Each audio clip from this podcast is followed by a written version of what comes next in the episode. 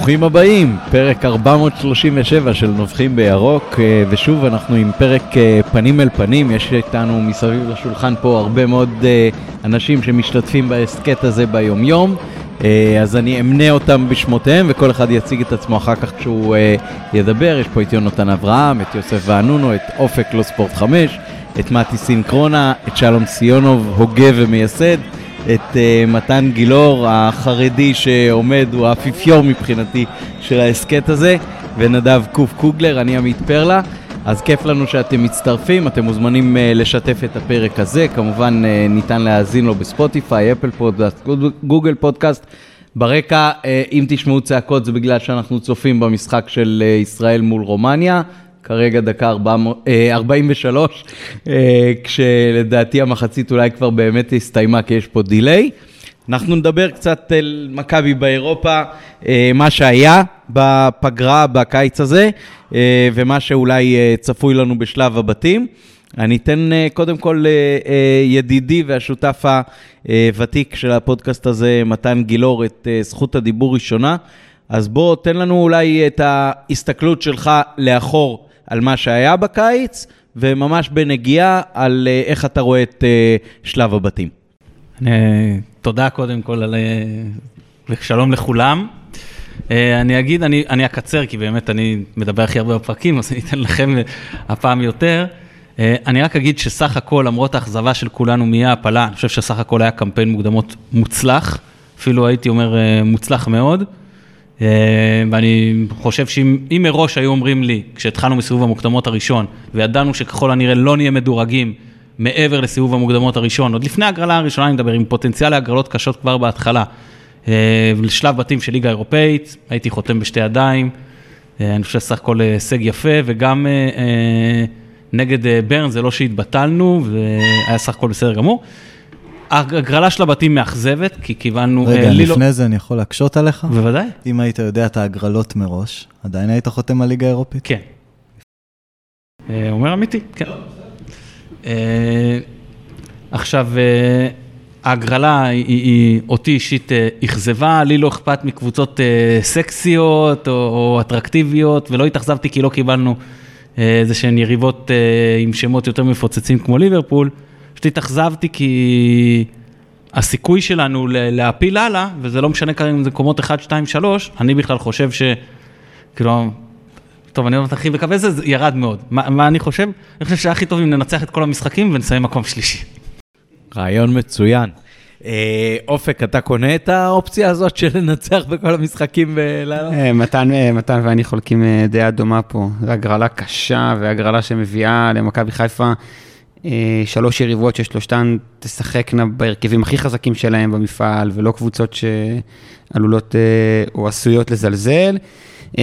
אני גם רוצה לענות ליוסף, ואני כן, אני חושב שמכבי חיפה קבוצה פחות טובה מבין, ולדעתי אחלה, אחלה מפעל ליגה אירופית, כדי לשים לעצמנו מראה ולבחון במה אנחנו צריכים להתחזק קדימה, מה עשינו פחות טוב בקיץ הזה, לאן יש לשאוף, מי יכול להתאים ומי לא, קצת כמו שהקונפרנס היה לנו לפני שנתיים. היה מראה, למכבי חיפה, אמנם בית קשה, אבל מראה ש, שהוכיחה לדוגמה שהקבוצה נופלת ברמה האתלטית, או שהקבוצה, השחקנים הצעירים בהם לא מספיק טובים כדי להיות שחקנים ברמה הזו, וראינו בעונה אחרי זה את התיקונים בקיץ, את השיפורים שיצרו קבוצה טובה יותר. תודה. אני אשאל אותך נדב, הזכיר אופק את הבית שלנו בקונפרנס, שהיו שם גם אוניון ברלין, גם פיינורד, גם סלאביה פראג.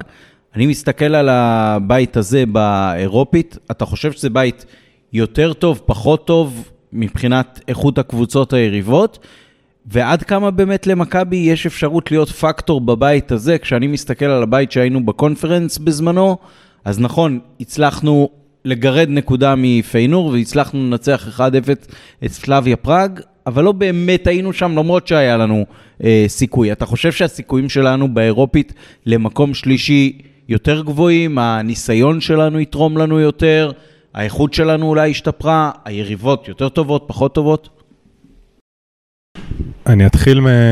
אני, אני חושב שהבית בקונפרנס היה יותר קשה. אני לא, אני... אבל צריך להתחיל ולהגיד שאני לא מכיר, האמת, את היריבות כל כך טוב של הליגה האירופית, לא ראיתי אותם, ראיתי...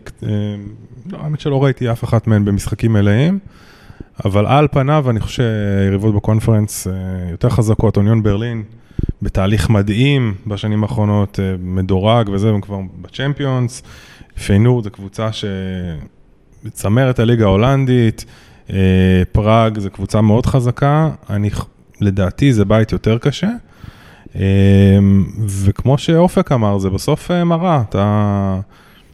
מצד אחד, יש תמיד הרגעים החיוביים שלנו, ויש את הרגעים, לא יודע, ככה זה לפחות לגבי, אני אומר, וואלה, מכבי חיפה, אבל קבוצה חזקה. יכול להיות שביום נתון אנחנו יכולים לנצח בחוץ, או, או בבית, לתת איזושהי תצוגה ו... בסמי עופר. מצד שני, אתה אומר, יש פה קבוצות, וואלה, ליגה צרפתית, מה זה? אנחנו השישים באירופה, אמנם, השישים באירופה, אבל, אבל כאילו, מי, מי אנחנו? עדיין. ויש פה גם נעלמים. יש פה את מסי דגו, שבאמת אני מסכים עם מתן, היה פה קמפיין מוקדמות מצוין, דיברנו, יצא לנו להקליט בסוף העונה הקודמת, קצת דיברנו על מטרות ומה אנחנו חושבים, אז אני חוזר ואני, מבחינתי שלב בתים כלשהו, היה מטרה בפני עצמה, כמובן שהעדיפות הייתה לצ'מפיונס, ולהילחם על אליפות, ומטרה שלישית זה על הדרך גם לשלב שחקנים צעירים, כדי לבנות עצמנו לעונות אחר כך. אז המטרה הזו כבר הושגה, אני חושב שזה, אבל יחד עם זאת, צריך להגיד שמסי דגו, אין לו הרבה ניסיון באימון בזירה האירופית, ופה אנחנו, זה נעלם, אנחנו צריך לראות איך הוא מתמודד, זה גם, זה שתי זירות, זה גם הליגה, לנהל סגל, רוטציות, סימן שאלה, אבל אני חושב שבסוף, בעיני לפחות המשמעות הכי גדולה, זה, זה מעבר ליכולת, זה... אני דווקא פה, אני חושב שאולי הייתי חותם על יכולת פחות טובה, אבל נקודות, נקודות, כאילו ניקוד. כדי באמת ללמוד על הדרך, לעשות איזשהו שכר לימוד, אבל גם להרוויח ניקוד, כדי שבעונות הבאות, אם אנחנו נצליח לקחת אליפות, או נצליח להגיע למסגרות אירופאית, אנחנו נרוויח גם מזה. כן, בפירוש. אולי אה, מתן, בתור מי שעושה את ה... דירוג באופן קבוע ולאורך השנה כבר הרבה מאוד שנים במדרגה. בוא תסביר לנו מה צברנו מבחינת ניקוד עד עכשיו, מה אומרת ההפלה שלנו לליגה האירופית, האם יש משמעות לתוצאות שהיו עד עכשיו, ועד כמה תהיה לנו שווה כל נקודה שנצבור בשלב הבתים. טוב, אז מה שעשינו עד עכשיו מבחינת תוצאות לא רלוונטי. רלוונטי לדירוג הליגה, לא רלוונטי לדירוג של מכבי. מכבי בעצם עד כה הרוויחה שלוש נקודות, בעצם ההפלה שלה לשלב הבתים של הליגה האירופאית, אבל זה לא כמו שנה שעברה כשהפלנו לליגת אלופות וקיבלנו ארבע נקודות בונוס. השלוש נקודות האלה הן דירוג מגן. הווה אומר שבשלוש נקודות הראשונות שנצבור במהלך שלב הבתים, לא נרוויח עוד ניקוד. כל ניצחון שווה שתי נקודות וכל תיקו שווה נקודה אחת. נעבור את השלוש נקודות, נתחיל לצבור עליה, לצורך העניין, אם נסיים את הבית עם שני ניצחונות ותיקו, סתם אני זורק, שזה פעמיים, שתיים כפול שתיים ועוד אחד חמש, זה אומר שבנוסף למה שכבר צברנו עד כה, נרוויח עוד שניים וחמש על כל העונה הזו. אם נעפיל הפליין, לא משנה עכשיו ליגה, ליגה אירופאית או, או ליגה אזורית, גם בו, על התוצאות, רק הליגה מקבלת, ואגב, גם בו, הליגה מקבלת חצי ניקוד, זאת אומרת, אחד על ניצחון וחצי על טקו, כמו בשלב המוקדמות. משלב השמינית, חוזרים לקבל ניקוד גם על uh, תוצאות uh, נוקאוט, שוב, שתיים על ניצחון, אחד על טקו. רגע, אני רוצה להבין, לפי מה שהבנתי ממה שאתה אומר, אם אנחנו הולכים לפליי-אין, זאת אומרת, לוקחים מקום שלישי בשלב הבתים, אז בכלל לא משנה התוצאות שעשינו? ב- לא. התוצאות שנעשה בפליי-אין לא משנות לדירוג של מכבי, רק לדירוג של הליגה. אבל אם הולכים לפליי-אין של הליגה האירופאית במקום שני, אז מקבלים אה, בונוס על לסיים מקום שני בליגה האירופאית. מקום שלישי לא מקבל, כי אתה נושר מפעל, אז על זה אתה לא מקבל. במהלך השאר שלה והנוקאוט, גם מקבלים שתיים על ניצחון, אחד על טקו, יותר ממה שבפליין, וגם הליגה. גם אתה מקבל כקבוצה ולא רק הליגה, וגם על כל מעבר שלב יש עוד נקודה בונוס. מתן, אני רוצה לשאול, נתת כדוגמה שתי ניצחונות וטקו. זו רק דוגמה, אחרי זה אמרת סתם, סתם, אבל זה לא רק דוגמה, זה הציפייה שלנו, נכון? מה הציפייה שלנו מהקמפיין הזה? בוא נדבר במספרים. אז בוא אני אגיד לך ככה את דעתי. קודם כל, הקמפיין, כבר מעצם זה שהפענו לשלב בתים, הוא לא כישלון. הוא לא כישלון. עכשיו, מה תהיה הצלחה? הצלחה, אם היינו מעפילים לליגת האלופות, הייתי אומר שעצם זה הצלחה, בלי קשר למה היינו עושים שם. אם היינו הולכים לליגה האזורית, הייתי אומר שמקום שני, ראשון או שני, זו הצלחה. ובליגה האירופאית, מבחינתי מקום שלישי. זאת אומרת, להמשיך הלאה, עוד שלב אחד, תהיה הצלחה. מקום רביעי לא יהיה כישלון, אבל גם לא הצלחה. מקום שלישי מבחינתי יהיה הצלחה. שבע נקודות, באמת אבל הבאתי את זה כדוגמה, שבע נקודות, זה סיכוי מאוד גבוה למקום שלישי. אני רק אציין שבעונה החולפת, קבוצה סיימה עם שמונה נקודות במקום הרביעי, כל הבית היה עם שמונה נקודות. זה מצב שיכול לקרות. תיאורטית, יכול אגב להיות עם תשע נקודות. כל הבית מנצח שניים, מפסיד, מנצח שלוש, מפסיד שלוש, ואז אחת לא תעלה עם תשע נקודות. מעשית הכי הרבה שאני מכיר שסיימה מקום רביעי זה שמונה נקודות, זה היה שנה שעברה. מצד שני, להמשיך לשלב הבא, יובנטוס שנה שעברה, ב... אמנם בליגת אלופות, אבל סיימה מקום שלישי עם שלוש נקודות. זאת אומרת, זה גם משהו שיכול לקרות. אז זה איפשהו, זה איפשהו נע למנעד, ש, ש, זה איפשהו נע למנעד של ארבע, שלוש כנראה לא יספיק, ארבע עם סיכוי די נמוך, אם השגת אותה מול, נגיד, פנתנייקוס, ייתן לך דווקא בסיכוי, כן, גבוה, אם השגת את זה באיזשהו תמיל אחר, סיכוי יותר נמוך, שבע ייתן לך בסיכוי גבוה, ובין לבין זה כבר טעות, חמש או שש זה כבר תלוי באיך זה הושג מול מי ובמנעד הזה. דברו איתי רגע על, על רמת כדורגל. זאת אומרת, אם נציג כדורגל טוב ונראה שחקנים מתקדמים, והקבוצה תראה כמו קבוצה שתעשה לנו טוב בלב כאוהדים, זה לא שווה כלום? אין לזה, אין לזה אפקט. אם נראה את מסיידגו מקדם את הקבוצה ברמת הכדורגל, רגע במחשבות קצת ארוכות טווח יותר ובבחינת מקרו, זה, אין לזה ערך בינינו כאוהדים? תלוי, תלוי לאיזה אוהדים. המילה כלום היא מילה גדולה, כלומר, כאילו, זה לא שזה יהיה שווה ערך לכלום, אבל אפשר להיקשל גם עם... השאלה היא איך נראה הכישלון. אז אני אומר, אתה משחק כדורגל טוב, אתה מגיע למצבים, אתה נופל בגלל טעויות קטנות, ולא אתה בא, מתבנקר, לא עובר את החצי ומביא נקודה. אני שואל אם יש לזה ערך. אני חושב שזה תלוי איזה אוהדים אתה שואל. זהו, זה תלוי איזה אוהדים אתה שואל. השולחן פה רחב ידיים. מה שאתה אומר לי פה מקביל מאוד לקמפיין צ'מפיונס של ה-אפס אפס. באיזשהו מקום, כי שיחקנו טוב. מה שכן, קידמנו צעירים, קידמנו צעירים, אבל ההתרסקות שהגיעה אחרי הקמפיין הזה היא הייתה נוראית. כלומר, הייתה אליפות עונה אחרי, אבל אין ספק שזה פגע. לא הבנתי, לא לימדו אותך שבירה וגלידה זה לא הולך ביחד? לא הולך ביחד. הולך, הולך, הולך. בירה, צ'יפס, גלידה ופיצה זה הולך. לא, סליחה, יוסף, אני הקשבתי לכל מה שאמרת. הכל טוב. אחי, זה להרוס את הבירה ולהרוס את הגלידה. זה או-או. אל תקשיב לו. אני לא גדלתי בתקופת הטיקטוק שיש כל מיני טרנדים. יש תקעי בן אדם שלא יודע להפעיל לפייסבוק. כל מיני טרנדים. אני יותר זקן ממך. ואתה זקן. אז יש יתרונות לקמפיין שקדם צעירים וזה נכון להסתכלות קדימה. השאלה היא אם גם אנחנו כמועדון נדע למנף קמפיין כזה. כי בפעם הקודמת לא הצלחנו לעשות את זה. לא הצלחנו לעשות את זה. ושוב רגע, אבל שוב רגע לחוויה. זה לא יכול ללכת אבל ביחד? מה אתה אומר? זה לא יכול ללכת ביחד? לא שמעתי. זה לא יכול ללכת ביחד, לקדם את הצעירים וגם להביא תוצאות? לא, אני לא התכוונתי לקידום צעירים. יכול ללכת לך חוסר מזל. נתתי קידום של שחקנים צעירים כאחת האפשרויות שהיא לא השגת נקודות, ואולי כן לי חוויה כאוהד. זאת אומרת, אני חושב שכדורגל טוב, כדורגל של בילדאפ מרגל לרגל, והתקפות גלים גלים. אני חושב שעונה שלישית, שלב בתים, אני קצת מחפש יותר מהכבוד. אני קצת מחפש... אני קצת מחפש להשתלב כבר. אני רוצה, אני רוצה להאמין שאני יכול. אבל יש נסיבות. תמיד, תמיד. אני אומר מה אני רוצה. אני חושב, אני אומר מה בעיניי ציפייה ריאלית. בעיניי כאוהד, עונה שלישית ברצף. תקנות, אם אני לא... לא, לא, תמשיך. עונה שלישית ברצף, הציפייה שלך היא לעשות next step? הציפייה שלי להיראות יותר מרק להיראות טוב. גם אם נסיים מקום רביעים, שלוש, ארבע נקודות, אז אוקיי, נראיתי טוב, הבאתי נקודות, אני משתלב פה. ניצחתי, עשיתי טקו, קדמתי כאילו, בסדר, מתן אמר, שלוש נק... ניצחון וטקו לא מקדם אותנו בניקוד, אבל זה עושה כאן איזשהו משהו, אנחנו רואים שנגיד בקיץ הזה, בקיץ האחרון, ניסינו, כמה פעמים ראינו את המשא ומתן עם צ'לובה, המשא ומתן, ש... אולי היה חסר עוד הגרוש ללירה, עוד, עוד איזה משהו, עוד איזה דירוג, עוד איזה ריאליות יותר לעלות באמת לליגת אלופות, ואז יכול להיות שמה שהיה קורה, באמת היו נוחתים פה גם שחקנים, בעלי שיעור בקנה מידה גבוה יותר. ויכול להיות שבעונה הבאה, אם אנחנו נעשה את זה, טוב העונה, כמו שצריך, יכול להיות שזה גם באמת יקרה. אני מקווה, אני רוצה להאמין. אז אני רוצה להמשיך את הוקטור שלו. אני חושב שמכבי כבר עונה שלישית בבתים. מתן, כמה, מתי זה קרה במכונה? זה לא קרה. לא קרה.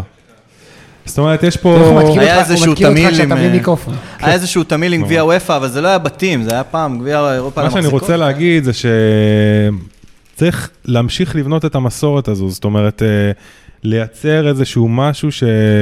שוב, גם בפוד הקודם, כשהקלטנו זה, השתמשתי קצת מכבי תל אביב, אבל צריך לה... אני שונא אותם, אבל אני מעריך אותם. למה, כן, למה עשר שנים רצוף לעשות אחד, שתיים? אני אומר, אני שונא אותם, אבל צריך להעריך אותם. כאילו, הם עושים שנה אחרי שנה שלב בתים כמעט, ואני חושב שזאת צריכה להיות השאיפה. עכשיו, ברור שיש משמעות לדרך ואיך עושים את זה, ולהביא ניקוד, וכמו שגם יוסף אמר, אתה בסוף צריך לשחק טוב ולייצר תוצאות ויכולת ודרך, כדי ששחקנים גם ירצו לבוא. אבל... זה לדעתי מטרת העל. מטרת העל זה לייצר משהו שהוא הרבה יותר long run, הרבה יותר אסטרטגי, להמשיך, ו- וזה גם נראה לי מתחבר למה שאתה אמרת, אופק, או יצאת כאילו לחבר שחקנים, לשלב שחקנים צעירים, יש פה, צוות, יש, פה... יש פה צוות מקצועי ש, שצריך כן. להשתפשף במשהו ובשכר לימוד. כן. מי, מי ש, מי, נראה, עכשיו, נראה לי שאוהד עכשיו... שחושב שנצליח להביא פה עוד ברק בכר, הוא, הוא קצת, קצת מנותק. אז, אז, אני, אז אני אומר, הנה, אני, רגע, אני, נחשוב שנייה... מ- נחש... אי פעם, לצורך העניין. נחשוב שנייה רגע אופטימי.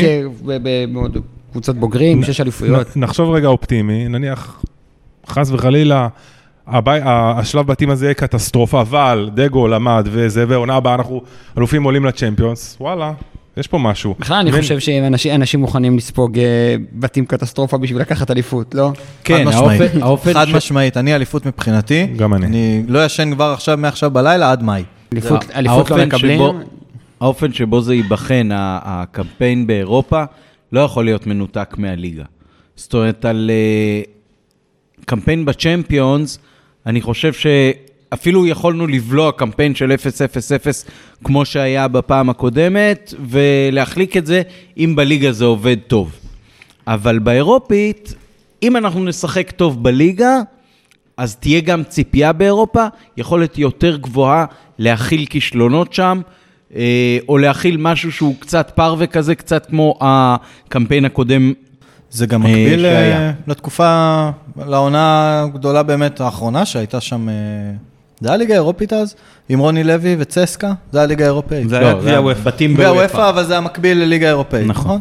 אז באמת, באותה עונה בליגה היינו, זה היה קטסטרופה, נגד צסקה, עלינו... סיימנו מקום חמישי. סיימנו מקום, זה היה קטסטרופה לאותם שנים. כן, אבל קמפיין אירופאי מצוין. קמפיין אירופאי מצוין, ולהזכיר לכם, עלינו למשחק מול צסקה עם רפאלו, והיו חסרים לנו שחקנים משמעותיים למשחק הזה. אני מודה שאני לא זוכר מי היה חסר, אבל אני חושב שזה קמפיין מאוד underrated, לא לחינם היחידה. צריך לזכור, שלב הבתים היה כשלב השני הוא לא היה השלב הראשון, היו מוקדמות. נכון. אחרי זה השלב הראשון שאנחנו הגענו אוטומטית בתור מודחים ממוקדמות ליגת האלופות, שהוא היה שלב נוקאוט. שלב נכון. הבתים היה השני, ואז אחריו עוד שלב נוקאוט. זה מקבילה היום לעבור את שלב הבתים, לעבור את, נגיד, את הפליין, לפחות, ועוד את השמינית. כן, זה באמת, וצסקה הייתה היה... קבוצה ששנתיים שיחקה בגמר, לדעתי, במפעל הזה. בגמר, נכון. ובאותה עונה נשרה כמקום שלישי בליגת האלופות. זה קמפיין מאוד underrated, אני חושב, נגיד באובייקטיביות, שהוא יותר טוב, יותר גדול מקמפיין רבע גמר מחזיקות שלנו, ובחוסר אובייקטיביות שהוא יותר גדול מקמפיין הרבע גמר של הגביע וופא של הפועל תל אביב. עכשיו, שתי נקודות שאני רוצה רגע לגבי, דיברתם על העתיד שלב בתים, וגם לגבי העונה, אני אגיד משהו בקצרה. קודם כל, ברור שבעבר זה לא היה, אנחנו...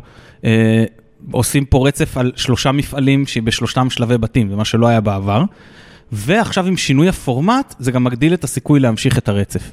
קודם כל, האלופה תחל בעונה הבאה בסיבוב המוקדמות השני, כלומר, היא תצטרך לעבור סיבוב אחד משלושה כדי להביא. אולי כדאי לדבר גם טיפה על השינוי פורמט, עם ה-שלושים ושמונה קבוצות. וסיכוי לא רע, אגב, שאנחנו כבר נהיה גם מדורגים בסיבוב המוקדמות השני, ואם נלך, ועכשיו... בואו תסכימו איתי שמרבית הסיכויים שנסיים ראשון שני בליגה, בואו נניח אפילו שני, ואז מרבית הסיכויים, וזה לא בטוח כי זה, יש פה יותר מקום לטעות, אבל עדיין מרבית הסיכויים שאו מכבי תל אביב אנחנו נזכה בגביע, נכון? בניגוד לאליפות שבואו נאמר שזה תשעים וחמישה פלוס אחוז, בגביע זה נגיד שבעים אחוז, בסדר? תגידו לי... אחת משתי הקבוצות, כן. כן, הערכה שלי הגיונית. כן, כן, כן, ברור. כלומר שאם זה, זה קורה, זאת אומרת, אפילו אם מכבי תל אביב נגיד זוכים בדאבל ואנחנו שמים מקום שני, אף אחד כמובן לא, לא חותם על התחיש. חלילה, חלילה. אני סתם, אני סתם נותן איזשהו תחיש, אז אתה מתחיל ממוקדמות ליגה אירופאית. זה לא משנה דרך אגב מי זוכה. אתה יכול להגיד שנניח שאנחנו סגנים בגביע וסגנים בליגה. לא, אבל אם קבוצה אחרת תזכה בגביע, זה לא רלוונטי, גם אם אנחנו נהיה סגנים בגביע. אותה קבוצה אחרת. אחרת היא לא לוקחת דאבל. ועוד מעט אני אגיד משהו על זה. בעונה הזאת זה... אז אז אז אתה מתחיל משם, בתור מדורג, ושוב, יש לך נשירה אחת, עם כנראה, אני, מערכה מאוד גסה, שני סיבובים מדורג בליגה האירופאית, ואז אתה יכול לנשור, יש בקיצור מרווח טעות, ואפשר גם להשיג את זה. לגבי אמרתם ראשון שני, אז יש את הבדיחה המפורסמת, כשרצו רץ אמריקאי ורץ רוסי, והרץ אמריקאי מנצח את הרץ הרוסי, אז יום אחרי זה מפורסם בעיתונות הרוסית כתבה, שבעוד שהצן הרוסי הגיע במקום השני, הצן האמריקאי סיים אחד לפני האחרון. ולגבי משהו קטן לגבי העונה הזו, אני חושב שכרגע יש לנו סגל הכי רחב שהגענו איתו לשלב בתים, אז זה תלוי בדגו האם הוא ישמר את הסגל הרחב הזה או יצמצם אותו. שחקנים שלא ישחקו מספיק, כבר לא יהיו חלק מהסגל הרחב, כי הם לא יהיו ברמה ובכושר מספיק כדי לשלב אותם. לפי הכותרות היום באתרי אינטרנט, לא בטוח שרק דגו קובע עד כמה הסגל שלו יהיה רחב. כן, זה בטוח.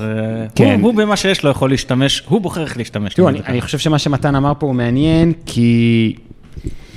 אם נסתכל על השנתיים האחרונות, כשהקבוצה עשתה שלבי בתים באירופה, הסגל שלה הלך והתקצר במהלך השנה. במהלך העונה עצמה. עוד ועוד שחקנים נמחקו. אפשר להגיד שעוד ועוד שחקנים לא היו מספיק טובים כדי לעמוד בסטנדרט של הצוות המקצועי.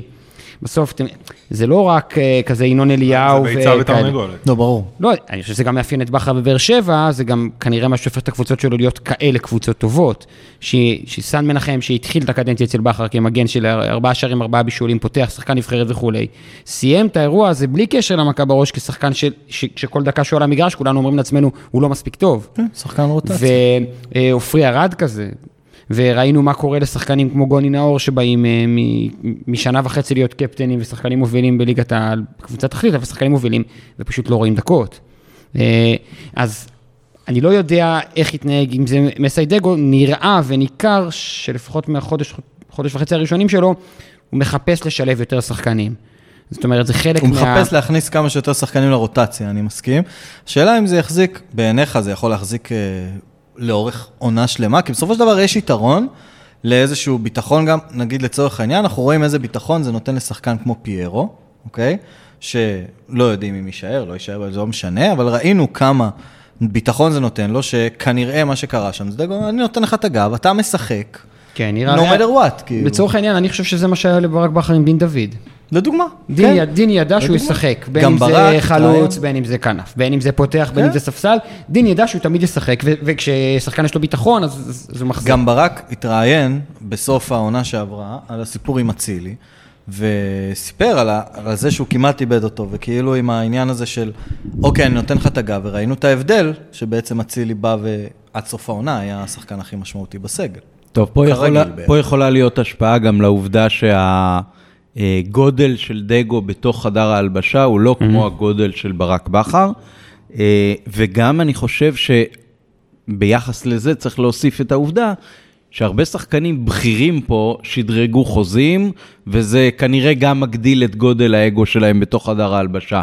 אם זה דיה סבא, אם זה אפילו דולב חזיזה, בטח שזה שחקנים כמו דין דוד שכבר עשה פה שתי אליפויות, על שרן לא מדבר. כן, נגיד יובנטוס בחוץ, צמד מכבי תל אביב, משחק עונה, צמד באר שבע, משחק עונה. הוא לא דין דוד הקטן שבא מאשדוד. נכון, אני לא בטוח עדיין שלדגו יהיה את אותה קלות לספסל מישהו או להוציא אותו ולהשתמש בו באופן חלקי, כמו שהיה לברק את הפריבילגיה והיכולת, זה משהו שיהיה הרבה יותר רגיש.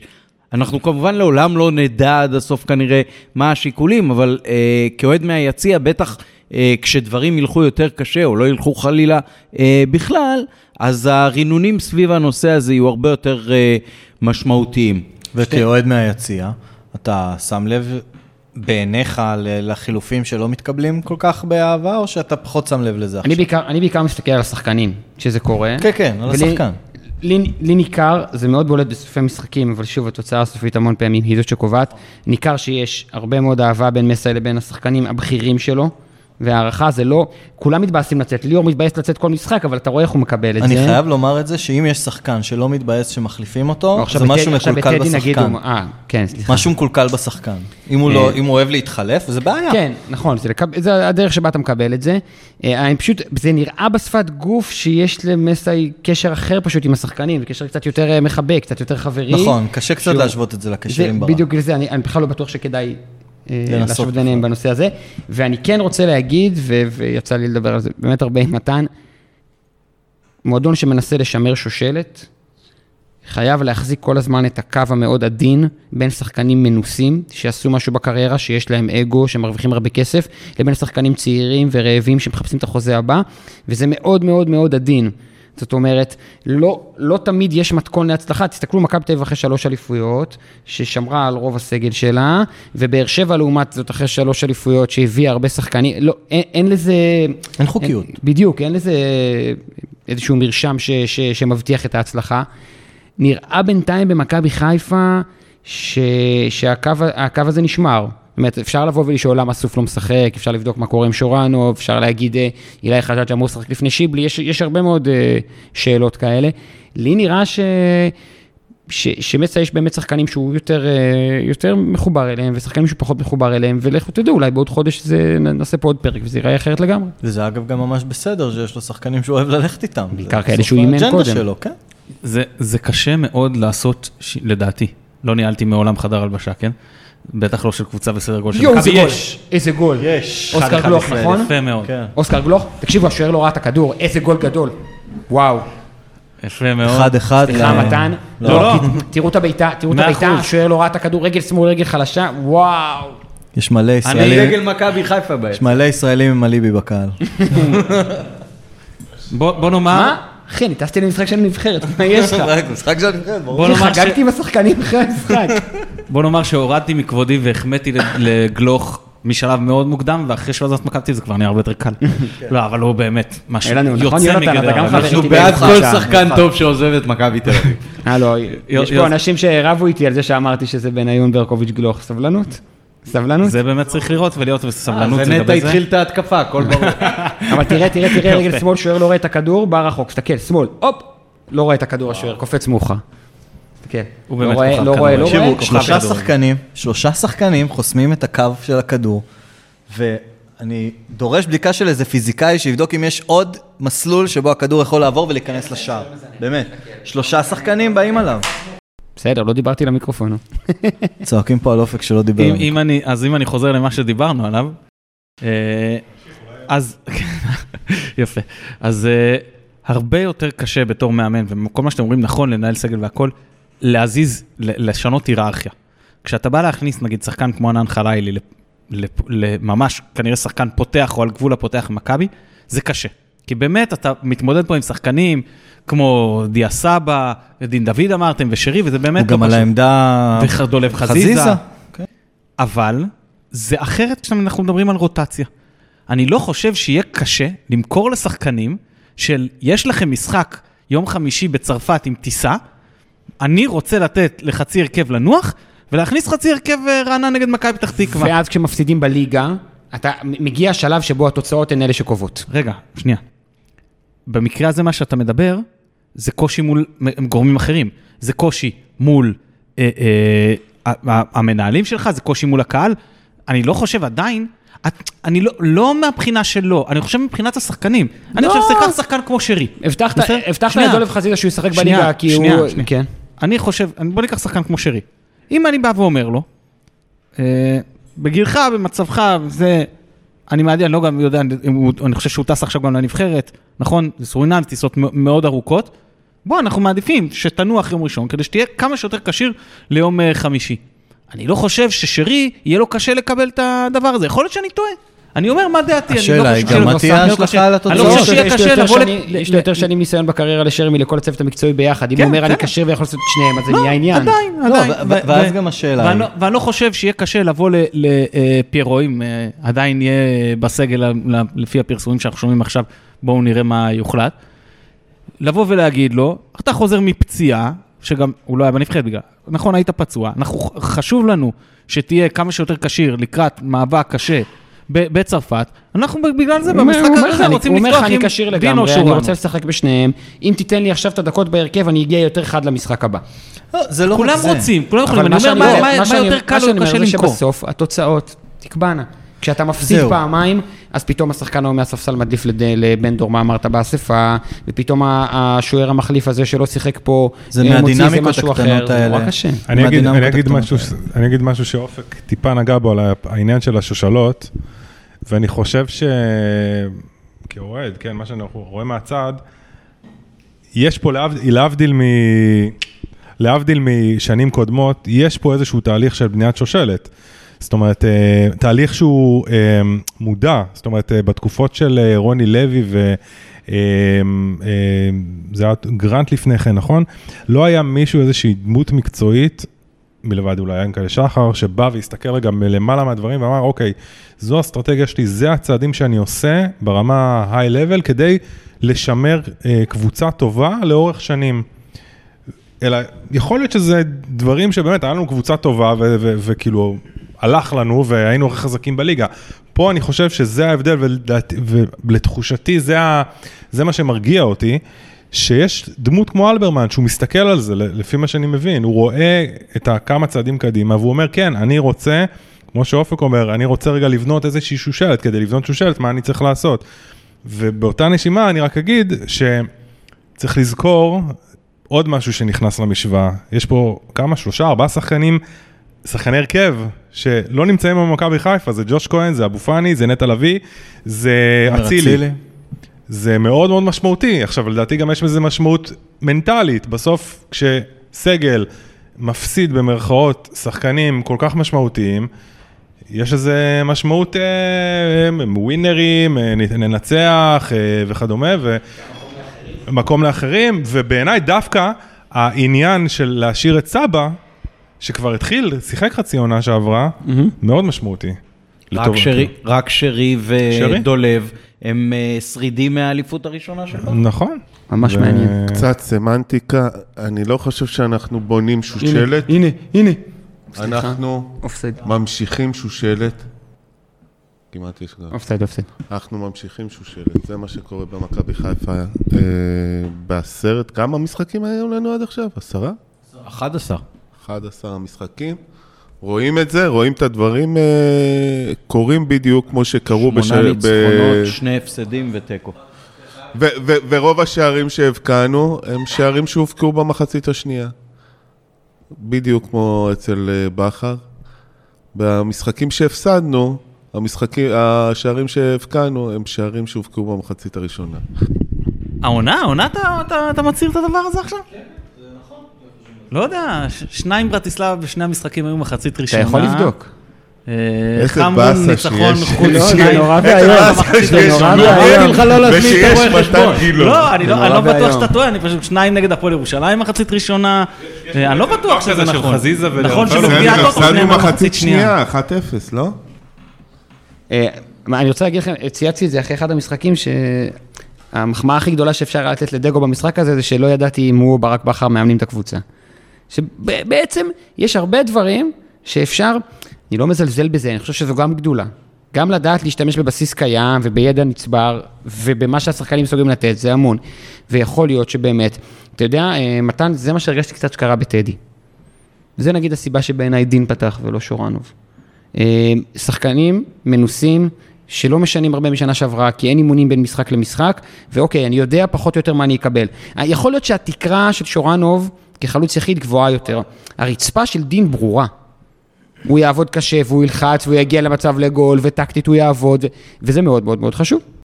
אני רוצה להגיד לך משהו על המשחק בטדי, שאני שכחתי להגיד בה כשסיכמנו את המשחק. זה שהורדנו הילוך בחלק האחרון, בכל זאת צריכנו לנצח, זה כל כך חשוב לעונה הזו, כשאתה הולך לעונה כל כך אינטנסיבית, לחלק הראשון של העונה לפחות, אתה לא יכול להיות בקצב גבוה כל המשחק, בכל המשחקים. אתה פשוט תיפול מהרגליים. ולהיות מסוגל לקחת ניצחונות, כש-שלושים דקות היית בהילוך שני, זה חשוב מאוד, ואם נוכל להמשיך לעשות את זה, זה יהיה לזכותנו. בשנה שעברה, המון פעמים במהלך ליגת האלופות. בסיבוב, בסיבוב הראשון, עזבו את המשחקים, אתם יודעים ש, שג'וש לקח פה איזה פנדל, פרנזי נתן שני גולים שערי ניצחון בדקות אחרונות, משחקים שאתה מוביל בהם בגול אחד, ואתה מצליח להרוג את המשחק, זה לא נראה טוב, זה לא מענה לנו כאוהדים, אני משוכנע שזה מתסכל גם הרבה מאוד השחקנים, צריך לקחת את הנקודות הביתה ולהמשיך. ועלינו אבל לא מעט משחקים גם עם חצי הרכב, מה שמאוד עזר גם לסיפור הזה. כשאתה כן יכול להחזיק אינטנסיביות לדקות ארוכות, בפחות איכות. אז אין מה לעשות, אתה או אינטנסיביות או איכות, או, או שהשחקנים מובילים נופלים מהרגליים. אין בין לבין פה. כן, ועכשיו תשלב וזה גם את הסיפור של האגו מהדיון הקודם. נכון, זה גם עניין. נכון, לא פשוט. טוב, בואו נתייחס ככה קצת יותר קונקרטית להגרלה. מתי, הגרלנו את uh, ויה ריאל מספרד, את רן מצרפת, ואת פנתנייקוס מאתונה יוון. ראית את ההגרלה, מה הרגשת? איך זה ענה על הציפיות, ענה על הציפיות שלך או לא? אתה מתכנן לנסוע לאן שהוא? כמה נקודות אתה חושב שנביא מהבית הזה? טוב, קודם כל לגבי נקודות, דיברנו על ציפיות שבע נקודות, מעשי ארבע נקודות, זאת אומרת, הרף התחתון זה ארבע נקודות. זאת אומרת, כמו בקונפרנס, ניצחון אחד וטקו אחד. כן, עכשיו, לפני כל הגרלה כזו, אני עושה לי רשימה של הקבוצות, ואיזה אני רוצה יותר ואיזה אני רוצה פחות. למה אתה לא מזמין אותי אף פעם? להכין איתך את הרשימה, לחוות איתך את ההגרלה, כאילו לשקף משהו. אולי, אולי את האמת. כן, את האמת, מבחינתי הגרלות של ליגת אלופות, זה קצת כמו שלב הניקוד באירוויזיון.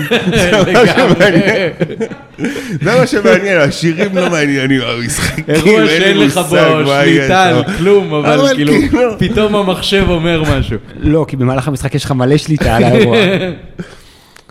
הקיצר, בדרג ארבע רציתי את פנתינייקוס, וקיבלנו את מנה פנתיקה. מה, רצון? למה רצית? ישבת, החזקת את קודם כל אני אוהב את אתונה מאוד מאוד מאוד. אני גם אוהב, אני אוהב לנצח גם. אנחנו גם יכולים לנצח, ודבר שני, יכול לקרות פה משהו די נחמד, שתי קבוצות ירוקות. כן, יש אחווה גם בין האולטרסים, עד כמה שאני יודע. אחווה בין האולטרסים. אנחנו גם אוהבים קבוצות יווניות. משהו שקורה אולי בין אולימפיאקוס לכוכב האדום בלגרד, שדיברנו על זה לפני כן. לגבי שתי, שתי הקבוצות האחרות, רן וויה ריאל, אני לא, אני לא אכחיש, אני לא אכחיש, רן הייתה שישית, שביעית, וויה ריאל גם כן, בתחתית שם,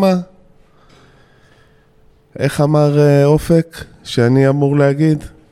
חרא הגרלה. טוב, אני, אני אגיד שאני ראיתי את ה...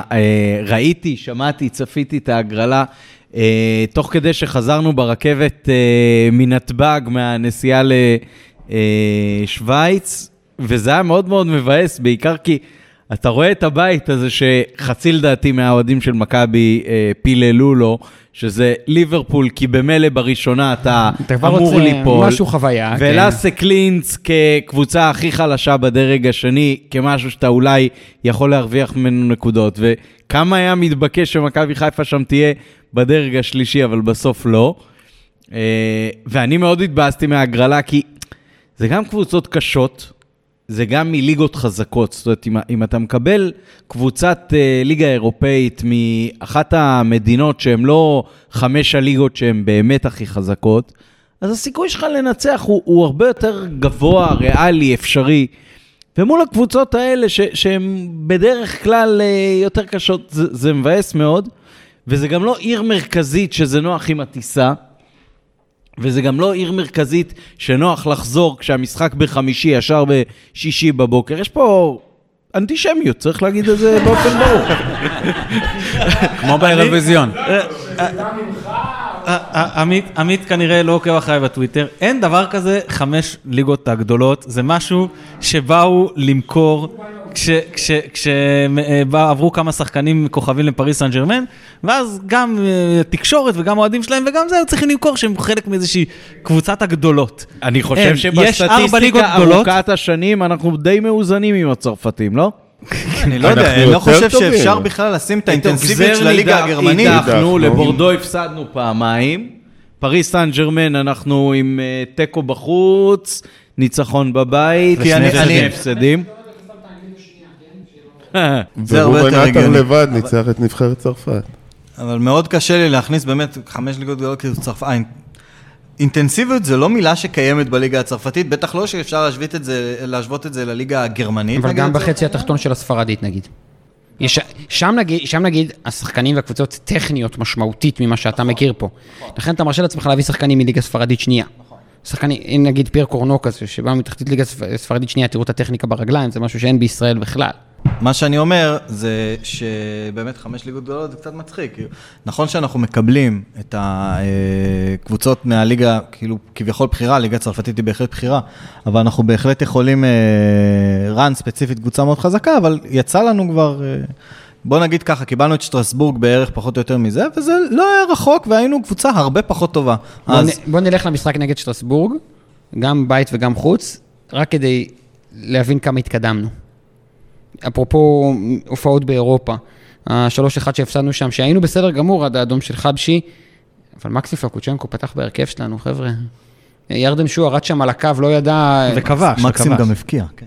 אתה מספר לי את זה, כן? אני הרמת ילדים שם הייתה ביציאה, זה הסיפור מוכר, כי לפנינו היה מישהו עם חולצה של מקסים פלקוצ'נקו, והסתלבטנו עליו, אחי, מה אתה קונה חולצה של מקסים? ואתה שם את הגול הזה מרחוק. אגב, אני חייב לקחת את האחריות על ההחטאה של רוקביץ', אני פשוט אמרתי, יש לפני שהכדור פגע בקורה. בקורה? וואי וואי. וקו הגנה שאתה יודע, אתה מתלבט שם בין גרשון לדו סנטוס, אתה אומר לעצמך... סק ודילן, דיברנו מקודם פה אתה ואני, זה לא אותו עולם. רז מאיר. רז אוסן פתחו בכל משחק בקמפיין הזה, אנחנו לא, לא בתעולם, וגם, לא נדבר על החילופים של מרקו, עזבו, זה לא זמן טוב לזה. לא, עברנו עולם מאז. רז בליגה ההולנדית, אגב. שהיא, אגב, באמת מדורגת היום חמש באירופה, אבל, אבל, אם אני אומר על ליגות, באמת, אני חושב שיש ארבע גדולות, או אפשר להגיד שהיום האנגלית הכי טובה, אבל ביחד עם הספרדית, אחרי זה האיטלקית והגרמנית, כי איזשהו דרג שני, ואחרי זה כבר ההולנדית, צרפתית, פורטוגלית, כ, כ, כ, אני גם הייתי מכניס את האנגלית השנייה. יכול להיות, אני גם פחות מכיר וגם יותר קשה. אתם לא משתתפות במפעלים האלה, אז מתעלמים ממנה, כן? אבל היא ליגה אינטנסיבית ברמות. אני מודה שאני פחות מכיר. אבל אני מכיר שוער מאנגלית שלישית. כן, כן.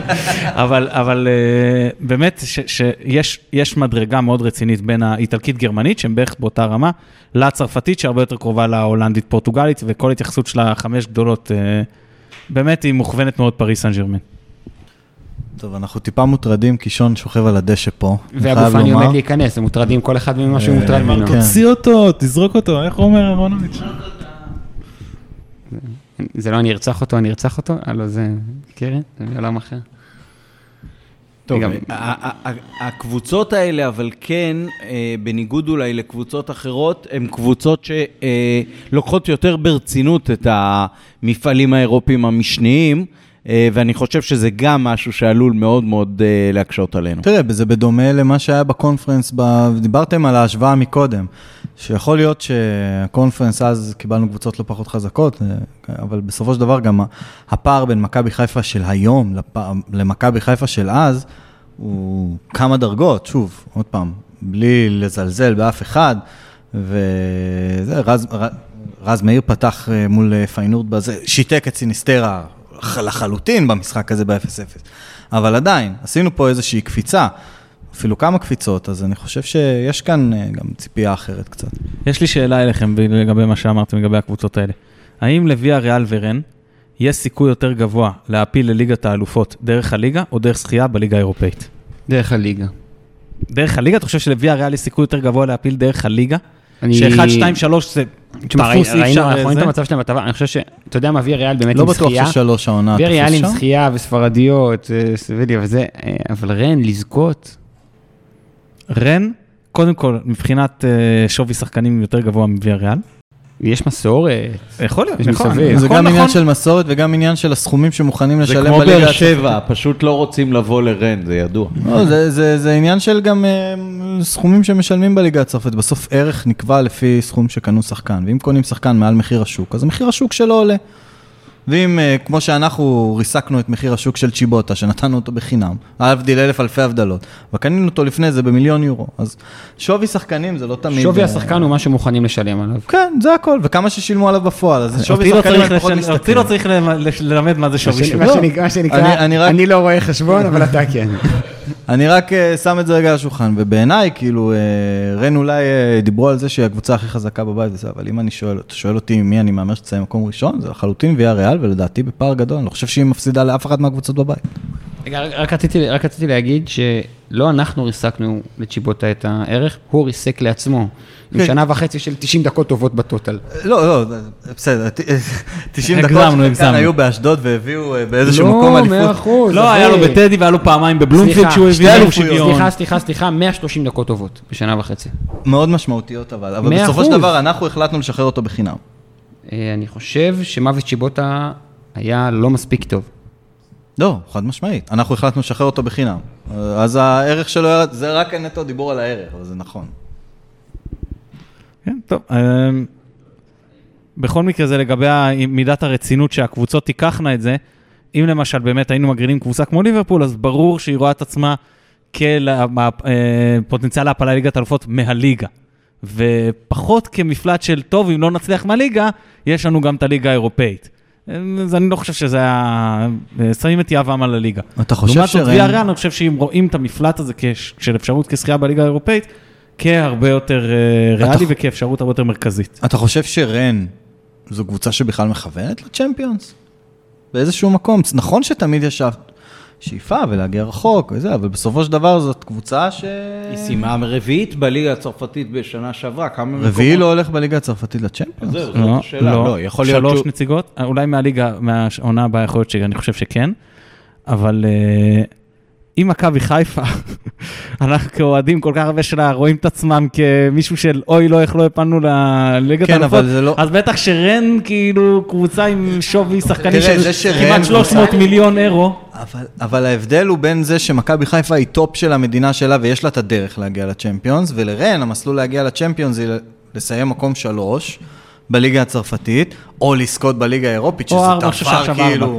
זה דבר היסטרי לזכות בליגה האירופית, זה לא דבר, זה לא בעלן אלן, זה לא דבר של מה בכך. זה יש פה הרבה מקריות, זאת הבעיה בדברים האלה, כי זה לא שאתה, גם, ש, גם. כשאתה הולך לשלבי נוקאוט, אז על, חבשי כזה אדום, של אפילו את הקבוצה העדיפה, וכריס על כל הזה. כן. לא נכ... מלא דברים שיכולים לקרות, חד משמעית. אני לא חושב שיש איזושהי קבוצה ב... בליגה האירופית, שמכוונת עכשיו, כמטרה, מטרת על מוצערת, לזכות בליגה האירופית. חוץ מסביליה, היא בצ'מפיונס. זה בדיוק, זה רק היא סביליה בצ'מפיונס. בדיוק. בסדר, סביליה בונה ליפול האירופית, ואחרי זה לזכות.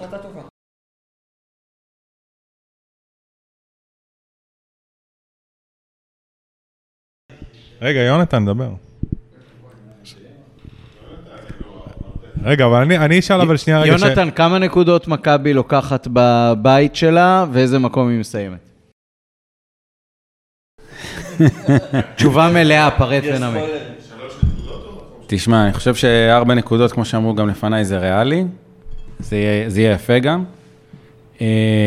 יש פה אבל נושא אחר. מה זה הטבלת אקסל שאתה מחזיק, אחי? זה, דיברנו על כמה עולות מצרפת לליגת האלופות, אז זה מקום ראשון ומקום שני. זה נראה לי כמו זה, זה נראה לי כמו השפת C פלוס שדיברתם בקבוצה. יש אתר נהדר, שהוא עם עיצוב מחריד, שנקרא קסיאסה נקודה נט, יש שם את כל, כן, יש שם את כל, כל הבלוג של מתן גילאור, רק מפוזר בעיצוב מחריד לאקסלים כאלה, ואפשר ללמוד שם מי עלתה לאן ובאיזה עונה, וכמה, וכמה עולות מכל, מכל מדינה לכל מפעל וכו'. צרפת בעונה הבאה, אני רק רוצה להגיד, צרפת בעונה הבאה, מקומות אחת, שתיים, שלוש אוטומטית, ומקום ארבע הולך לסיבוב המוקדמות השלישי במסלול ליגה. זהו, העונה רק השתיים הראשונות והשלישית למוקדמות. נו, נלבד! יואו, איזו קורה! שמעו איזה פעולה! מה זה משנה? באמת יוצא מהכלל. תראו את ההתחברות לכדור. בדרך כלל כדור מעט את השחקן, תראו את ההתחברות לכדור. יואו, איזה כוכב הוא. איזה אופסייד, הוא הרבה לפני החצי, לא יכול להיות אופסייד, תראה את ההתחברות של הכדור. עכשיו, עכשיו, אחד, שתיים, יואו. צריך... יכול להיות שעד שהוא ישחק באליפות אירופה כבר יהיה שלום עולמי, ואנחנו נשחק חזרה באסיה. ובאסיה זאת תהיה האליפות הכי חשובה. כן, עם כל הסעודים וזה. אולי אז רכבת. אולי תהיה רכבת. כמה משחקים אתה זה? רגע, אבל השאלה, אם אנחנו מחלקים את הקמפיין הזה לבית וחוץ, מה הסיכויים? מה הסיכויים? כאילו בוא נגיד, ויה ריאל, לא יודע אם אנחנו, יש לנו סיכוי לנצח אותם, לא בבית ולא בחוץ. שלוש, שלוש מתשע בבית. אני אף פעם לא אומר על סמי עופר, באמת, יכולים לקרות שם דברים, שאי אפשר, זה, זה משחק אחד, בסופו נכון, של דבר. אם ניצחנו את יובנטוס בבית, בקמפיין כן. האחרון, כשעוד היה חשוב להם, נכון. אז כל הקבוצות שמשחקות נגדנו עכשיו, הן קבוצות שמועדות להפסיד. יפה, בדקתי אתכם, שכנעתם. לא, רגע, עכשיו חוץ. העניין הוא שמה יהיה. בבית יש לנו.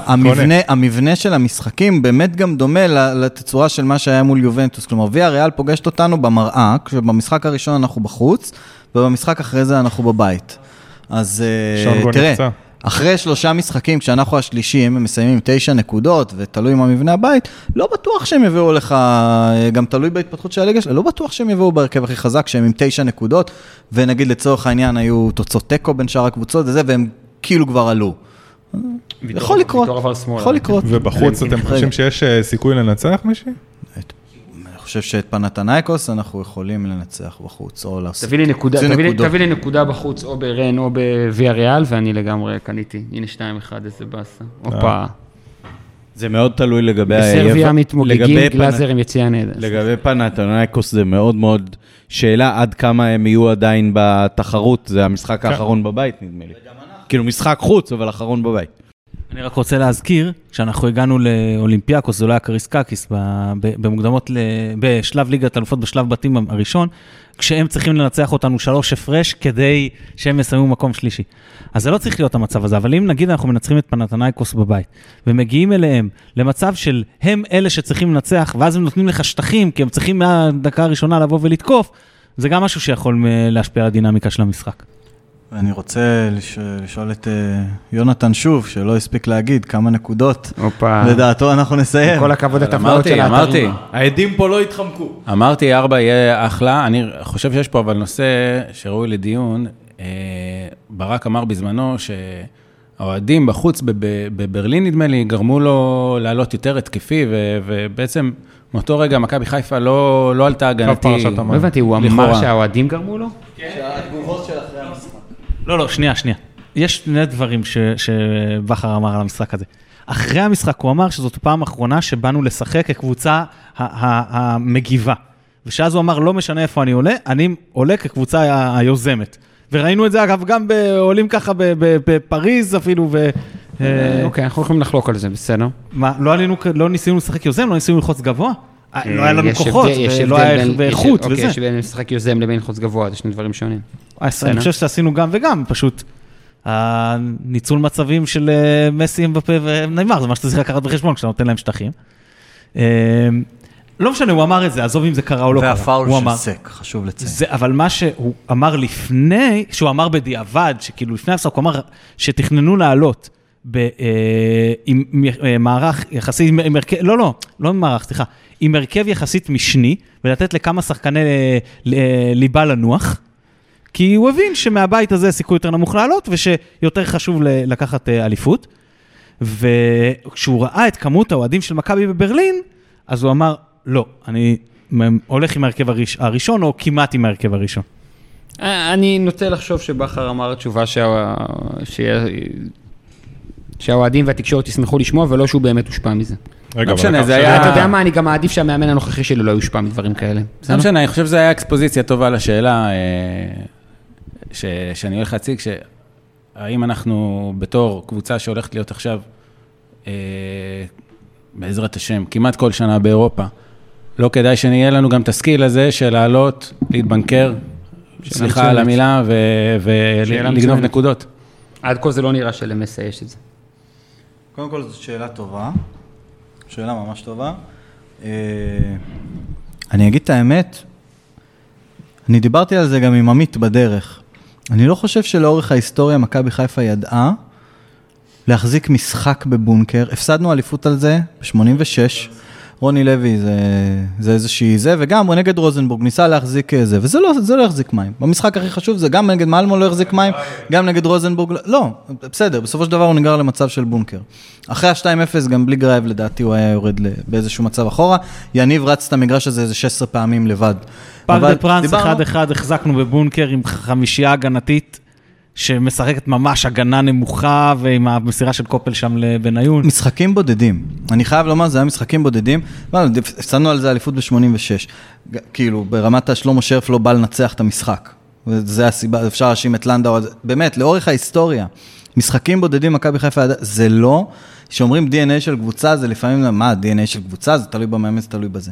בסופו של דבר, יש פה איזה משהו, שיכול להיות שזה התודעה של הקהל, יכול להיות שזה התגובה של הקהל במהלך משחק שהם רואים כזה דבר, יכול להיות שזה המון המון דברים, שפשוט מכבי חיפה לא מצליחה פיזית לעשות את הדברים האלה לאורך שנים. אגב, עם רוני, הבונקר שעשינו, זה היה בונקר שונה, זה לא הבונקר של חדרה, של לשבת מאחורה ולהעיף כדורים, זה היה בונקר של להחזיק את הכדור ברגל שלנו, ופשוט להניע אותו, עד שכל מי שצופה במשחק יוצא לו החשק. אבל זה כאילו יוזמה הגנתית נקרא לזה. גם אצל אלישע היו תקופות כאלה, אבל כן. בגלל שמכבי רוב העונה משחקת בליגה כקבוצה יוזמת ודומיננטית, אז זאת החוזקה שלה, שם הפורטה שלה, היא לא מורגלת בלשחק הגנתי. ברור, ברור. אז פתאום לעלות בשתיים, שלוש הזדמנויות באירופה, בגלל קונסטלציה כזאת או אחרת, באופן אחר לגמרי, ממה שאתה משחק כל השנה, אתה לא יכול לעשות את זה בצורה מצוינת, נקרא לזה ככה. יש לזה מחיר מאוד גדול, כשאתה רוצה לשחק התקפי, ואתה חורט על דגלך, שאתה משחק, וואו, אתה חורט על דגלך, אני משחק רק התקפי, כמו שבחר הציר, אתה צריך שיהיה לך את הבסיס לזה. ופה זה שוב, זה מבחן גדול על דגו. יש צוות שלם שמטרתו לדאוג לדבר הזה גם. האם זה לא סקיל שאנחנו צריכים ללמוד מה שנקרא? יש קבוצות גדולות מאיתנו שגם מגיעות לאירופה, ושם הם לא הביג דוג מה שנקרא. כן, אבל אז הם גם בדרך כלל לא הביג דוג בליגה שלהם. לא, לא. ובגלל זה... יורדים על מוריניו הרבה, לא היה מאמן כמוהו שידע לעשות את המעברים האלה. אינטר ששיחקה אקבר דומיננטי והתקפי וזה, ידע לבוא לאולד טראפורד ולקמפנו ולשחק הגנתי כדי להוציא את הניצחונות ולקחת את ליגת האלופות, וגם בגמר נגד ביירן מינכן. ובמשחקים אגב, נגד אותם קבוצות בבית, היא שיחקה הרבה יותר התקפי. נגד ברצלונה בבית, בשלוש אחד היא שטפה את המגרש, הייתה מדהימה. אבל ידע לבוא החוצה ולעשות את זה, כן, זה, זה, זה... תשמע, אין לי, אם זה פילוסופיה של מאמן, האם זה יעזור למכבי אם היא תדע לשחק גם ככה? כן, בוודאי שזה יעזור אם היא תדע לשחק גם ככה. האם זה משהו שהמאמן אומר, בשביל, זה לא שאני הולך עכשיו לזכות במפעל, האם בשביל שני משחקים בעונה, שלושה משחקים בעונה, אני הולך לבזבז על זה אימונים בזמן שאין לי, כי אני משחק... זה גם עניין של אופי של שחקנים, אתה לא חושב? מה זה? זה גם שחקנים מסוימים. כן, כן, בוודאי. סגל רחב. זה לא רק זה, זה גם לשלוט לא רק במשרד הפנים, אלא גם במשרד הקליטה. לא, אבל תסתכלו גם על השחקנים שמכבי חיפה מביאה. היא מביאה שמניע את הכדור טוב לפני שהוא שחקן שהוא, נקרא לזה גרזן, והיא מביאה בלם טכני, לפני שהיא מביאה איזה בלם שהוא, אני יודע, סופר סופר סופר אגרסיבי, והיא לא מביאה מגן שמאלי כמו בלטקסה שעושה הגנה, כי היא אומרת, אם אני כבר אביא משהו, זה משהו יותר התקפי, ובאופן כללי, היא משחקת כדורגל, שהוא כדורגל שמבוסס על טכניקה. יש פה באמת כל המשאבים מושקעים לקראת, כרגע לפחות, אני לא יודע, יכול להיות שעוד כמה שנים באירופה, נדבר אחרת לגבי ענייני תקציבים וסגלים ועניינים כן. וסדרי עדיפויות. אבל נכון לכרגע, הסדר העדיפות הוא מן הסתם לקחת אליפות בליגה. קודם כל, ולפני הכל. וכל הסגל וכל המאמצים צריכים לי... והכדורגל שמנצח בליגה, זה כדורגל התקפי. לא צריך הרבה... אני לא, הרבה... אני אני לא, לא יודע, חלק מהדברים דווקא כן מוכוונים אירופה לדעתי. בכל שאני טועה. היום קצת יותר מבעבר. רגע, הרמת לי לשאלה. בשביל איזה הישג באירופה אתה מוותר על אליפות השנה? שום הישג. אני, יש לי תשובה. אני בשביל חצי גמר קונפרנס, מוותר על אליפות ומוכן לסיים מקום שלישי. חצי גמר קונפרנס? אני אשקול את העניין. כל הישג, ויש הישגים כאלה, שיבטיחו לנו אליפויות בהמשך, בכל השנים. אני חייב לומר למה ספציפית השנה אני לא מוותר על אליפות. כן, בבקשה. את זה אתה יכול לצלם אם אתה רוצה. בסופו של דבר, השנה הזאת היא מאוד משמעותית, בגלל היריבה שיש לנו, אנחנו יכולים... לגדוע לה עשר שנים קדימה. מה, מה, לא... מה שונה מעונה שעברה? שעונה שעברה עם הביאו טיבי, של זהבי. שזה העונה האחרונה שלו. יונתן כהן, מה שונה? שזה העונה האחרונה של זהבי. זה העונה האחרונה של ערן זהבי, ואם הם לא לוקחים אליפות השנה, וככה זה מסתיים, אז יכול לקרות אחד משני דברים. או שהוא מושך עוד עונה, ומקריס אותם עוד יותר למטה, או שהוא יוצא ומשאיר אצלם חלל עצום. בעיניי, האליפות השנה היא הדבר, היא האליפות הכי חשובה.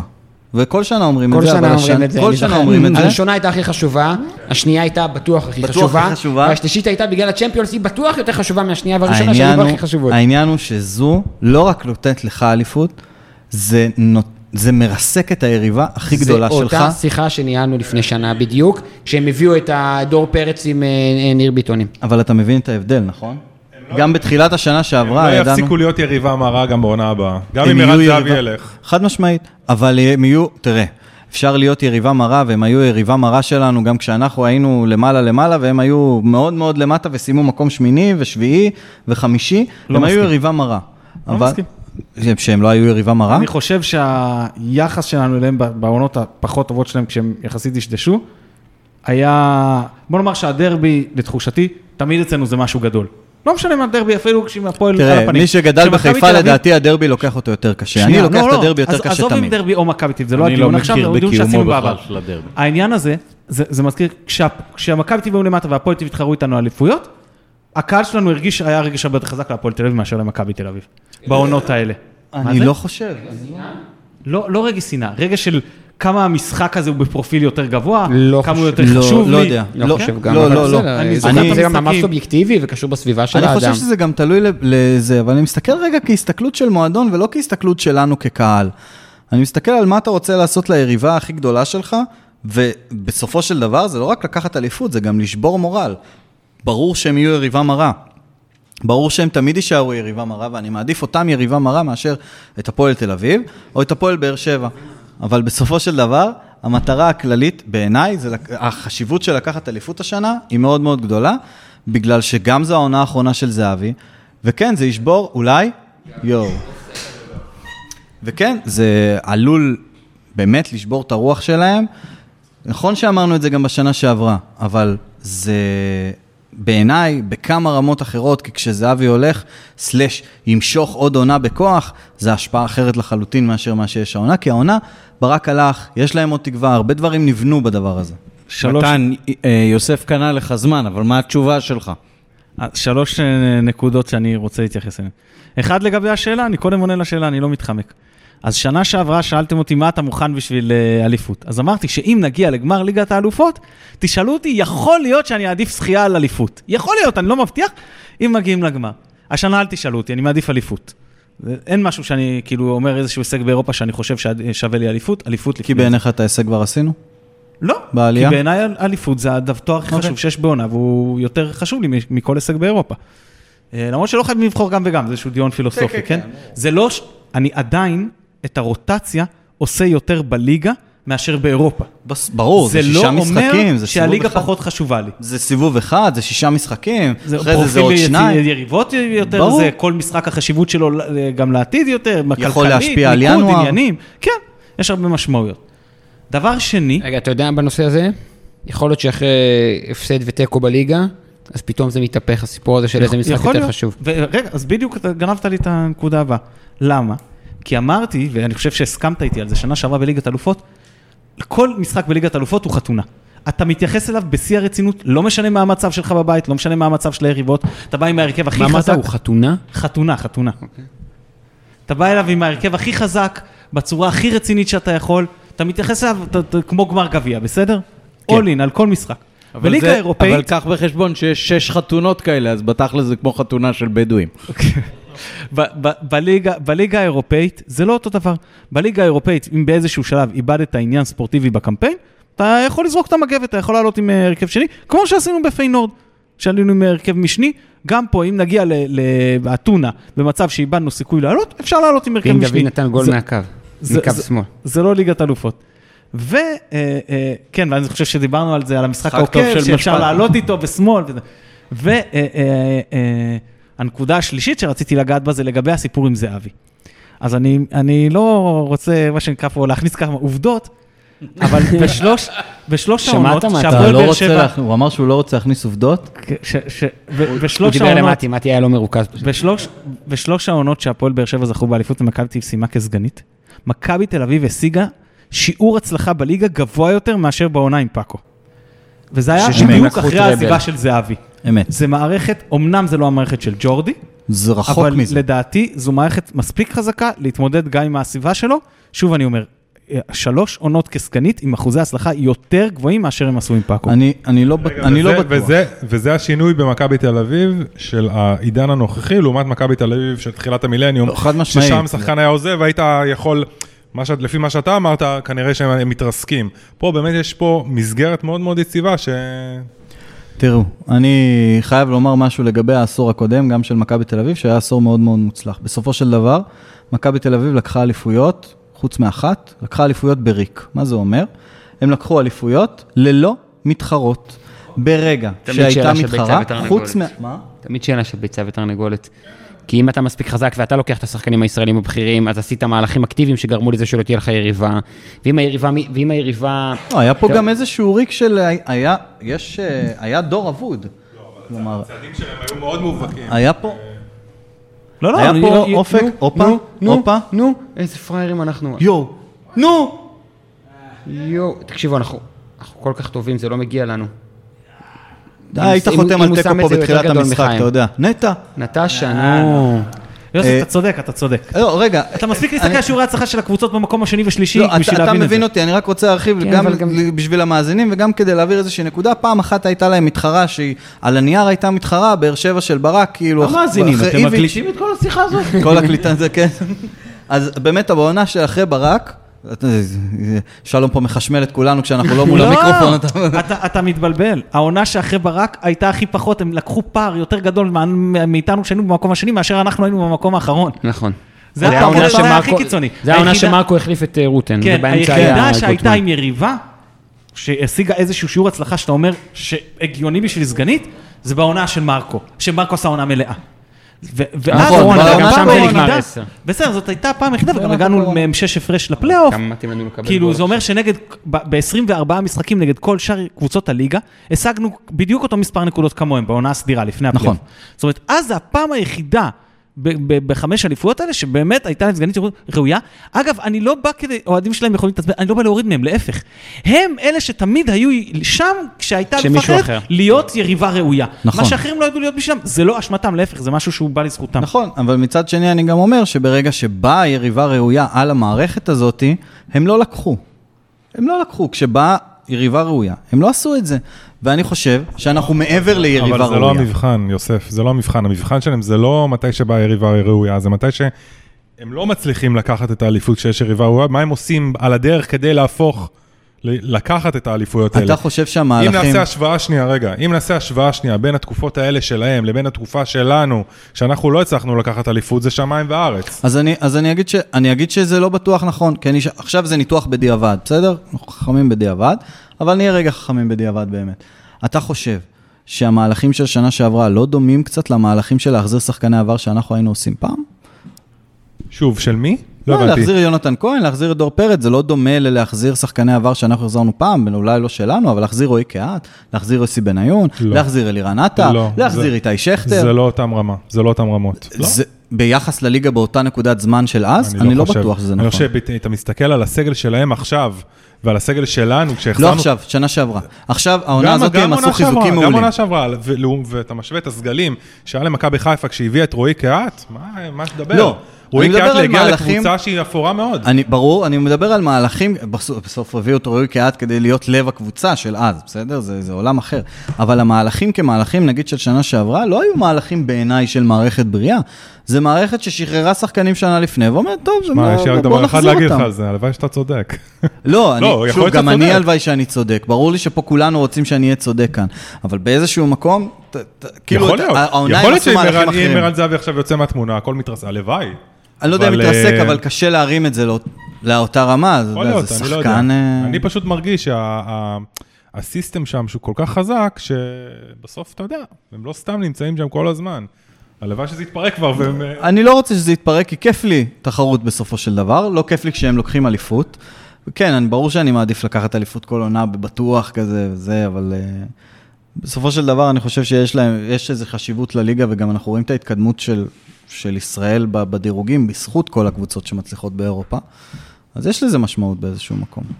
נדב, תשמור את המיקרופון אצלך ותשיב גם אתה. בשביל איזה הישג באירופה אתה מוותר השנה על אליפות?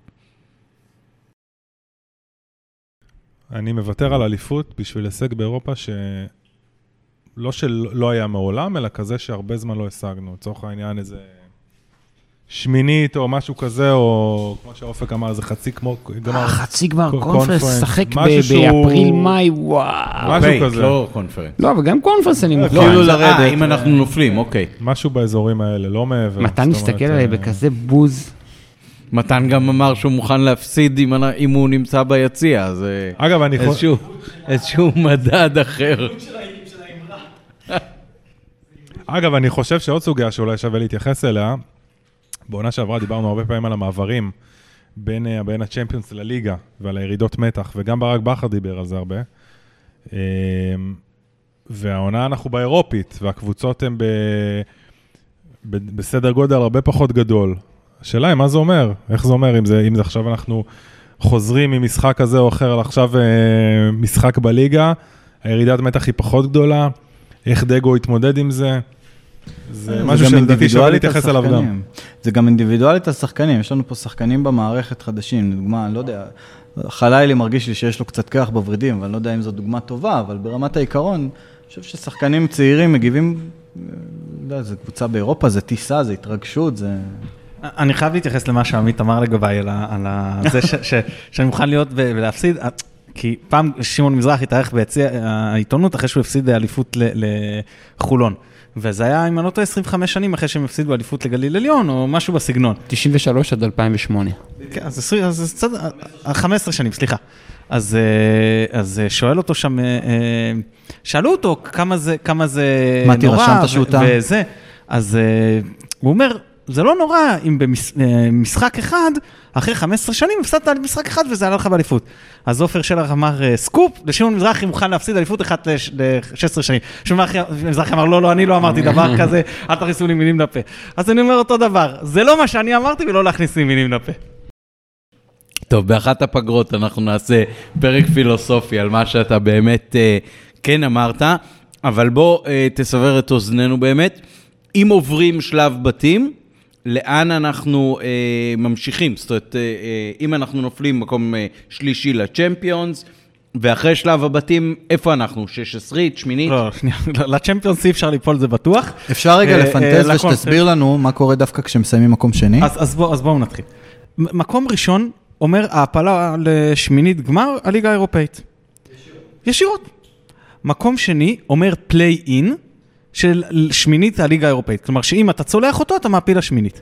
שזה נגד? מי שנופלת במקום שלישי? מי שנופלת במקום שלישי מליגת האלופות. שזה בעצם נורא. כשהיא הקבוצה הביתית, היא מארחת את המשחק השני. אוקיי, אז בעצם... הכוכב האדום סטייל. בעצם תסריט נורא כשלעצמו. כלומר, עדיף לסיים באיזשהו מקום, לנו לקבוצה כמונו, עדיף לסיים מקום שלישי ולרדת לקונפרנס. זה מה שאמרתי, שאני רוצה לנצח את כל המשחקים, לסיים מקום שלישי. הבנתי. כי מקום שלישי נושר לפליי-אין של הליגה האזורית. משחק, מקבל קבוצה ממקום שני בליגה האזורית, ומארח את המשחק השני. השני.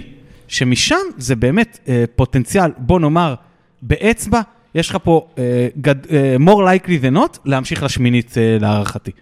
אה, זהו, אז זה, זה היה תרחיש. ואז לעבור את השמינית, מודח. לעבור את הרבע ולוותר על אליפות. לא, לא. סליחה, האם שימון. אפשר, תיאורטית, לקבל קבוצה מאותה מדינה? תשארתי ככה. אם אתה המעפיל החצי, כשאתה מדיח את מכבי תל אביב ברבע.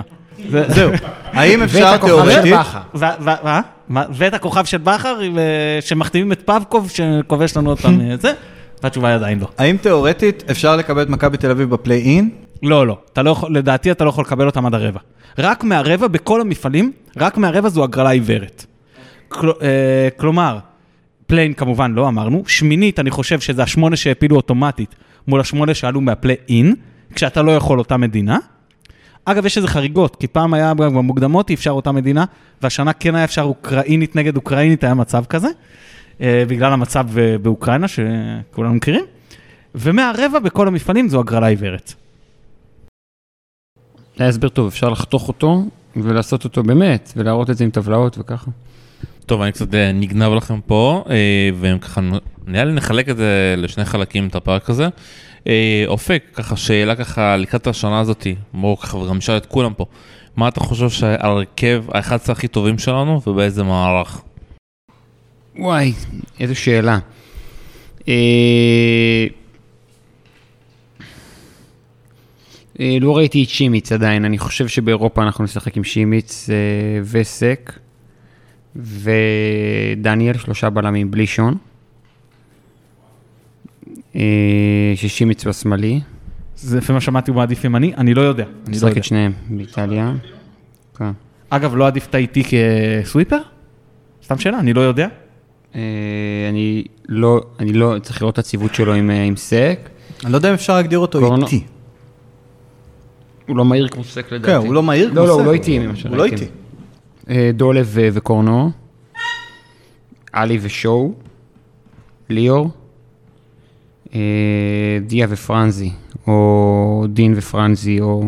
לא יודע אם פרנזי הולך, אז זה בכלל משנה את הסיפור של החלוצים באירופה. אתה אמרת ליאור? אמרתי ליאור, התכוונתי שרי כמובן בעשר, סליחה. אוקיי. לא, התחיל אותי, סליחה, סליחה. לא, לא, מאה אחוז. אז ברור, אלי ושואו שתי שישיות, שרי בעשר, ואז דיה וחלוץ, נגיד את זה ככה. כאילו באירופה אוטומט זה אוטומטי שלושה בלמים ובליגה? ארבע שלוש. אני אוהב שלושה בלמים גם בליגה. אבל רוב הסיכום שזה לא יהיה, כי אתה... לא בטוח, זה נראה שמסאי דווקא מאוד מושך לשם. הוא עשה את זה גם בנוער שנה שעברה, אני מאוד אהבתי את איך שהוא עלה נגד הפועל ירושלים, לא, אני חשבתי שבסידור בפריסה זה יהיה ארבע אחת ארבע אחת, אבל... אבל זה לא היה. היכולת זה היה לעיתים, ואז... לא, לא, היכולת שלו לשחק את ה-חמש שלוש שתיים כמו שהוא שיחק פה, שבעצם מאפשר למגינים שלנו, ללחוץ את המגינים של היריבה ולנעול אותם, ואת שני החלוצים על שני הבלמים, ואת ה-עשר על ה-שש, זה משהו שהוא יהיה קריטי. לא הצלחנו בשנה שעברה ללחוץ בליגה ברוב המשחקים. גם כשניסינו, לא, לא עשינו את זה ברמה מספיק גבוהה, והלחץ נגד הפועל ירושלים היה, היה טוב, היה טוב מאוד אפילו, ושוב זה עם שחקנים, שרי, ליאור, דיה, זה לא שחקנים שבא להם בקלות הסיפור של הלחץ, וזה מתחיל בזה שהמגינים שלך לוחצים את המגינים של היריבה, וזה בלי שלושה בלמים אתה לא יכול לעשות. עד כמה זה שקבוצה אחרת תתחיל את ההתקפות שלה בביתות שוער, ולא כמו הפועל ירושלים, היא יכולה להשפיע על זה, כי... זה בטוח, זה בטוח משפיע. הם מנטרלים את כל יתרון הלחץ כשהם מתחילים את ההתקפות אחרת. נכון, אבל יש הרבה פעמים אוטים שאפשר ללחוץ בהם, ויש... כדורים שניים. בדיוק, ויש משהו שאני רואה לטובה יחסית מתחילת השנה, לא הלחץ בביתות שוער של היריבה, אלא הלחץ אחרי עיבוד כדור. השחקנים שלנו עטים על הכדור, והם מאוד אינטנסיביים, ושוב, גם כשזה לא הולך, זה נראה איזשהו state of mind. זה גם הטריגר הכי חזק אצלנו, זה לעתים טריגר יותר חזק אפילו מאשר כדור שוער. שימו לב שלא אמרתי את ענן בהרכב. אני חושב שב-חמש שלוש שתיים, כמו שתיארתי אותו, ענן יכול להיות רק חלוץ, ולא בקו, כמו שהוא ישחק בבנם. אבל בינתיים הוא משחק רק בקו. זו דעתי. מזל שאני לא צריך לאמן את הקבוצה. טוב, זה ההרכב הכי חזק הוא נתן, אבל יש הרבה משחקים בעונה, ויש פצועים, ויש מורחקים, ויש החלפות, ויש רוטציה, ויש חילופים תוך כדי משחק, אז זה לא... שבטעות אמרת את בהרכב. גם העוצמות של שחקן כמו חלילי, שלקחת בחשבון, שהוא נכנס באזור הדקה חמישים וחמש שישים, זה משמעותי מאוד, בטח בליגה. יש הבדל גדול, כשאתה בא לבחור הרכב לאירופה, שאתה לרוב המנטרל, לבין כשאתה בא לבחור הרכב לליגה, ואז אתה אפילו יכול לבחור הרכב שיש לך בו מיסמץ' אחד מאוד משמעותי לטובתך, שמקריס את כל היריבה. ואני אתן דוגמה. אתם אומרים, אופק אומר לאירופה איזשהו הרכב, שאני אגב מאוד מסכים איתו, שהוא לא כולל את חלילי. אבל אם אני מסתכל לליגה ואני אומר, מה שהקריס פה את ההגנה של הפועל ירושלים, זה מיסמץ' של חלילי על, על אופק נדיר, אז אני עולה עם חלילי.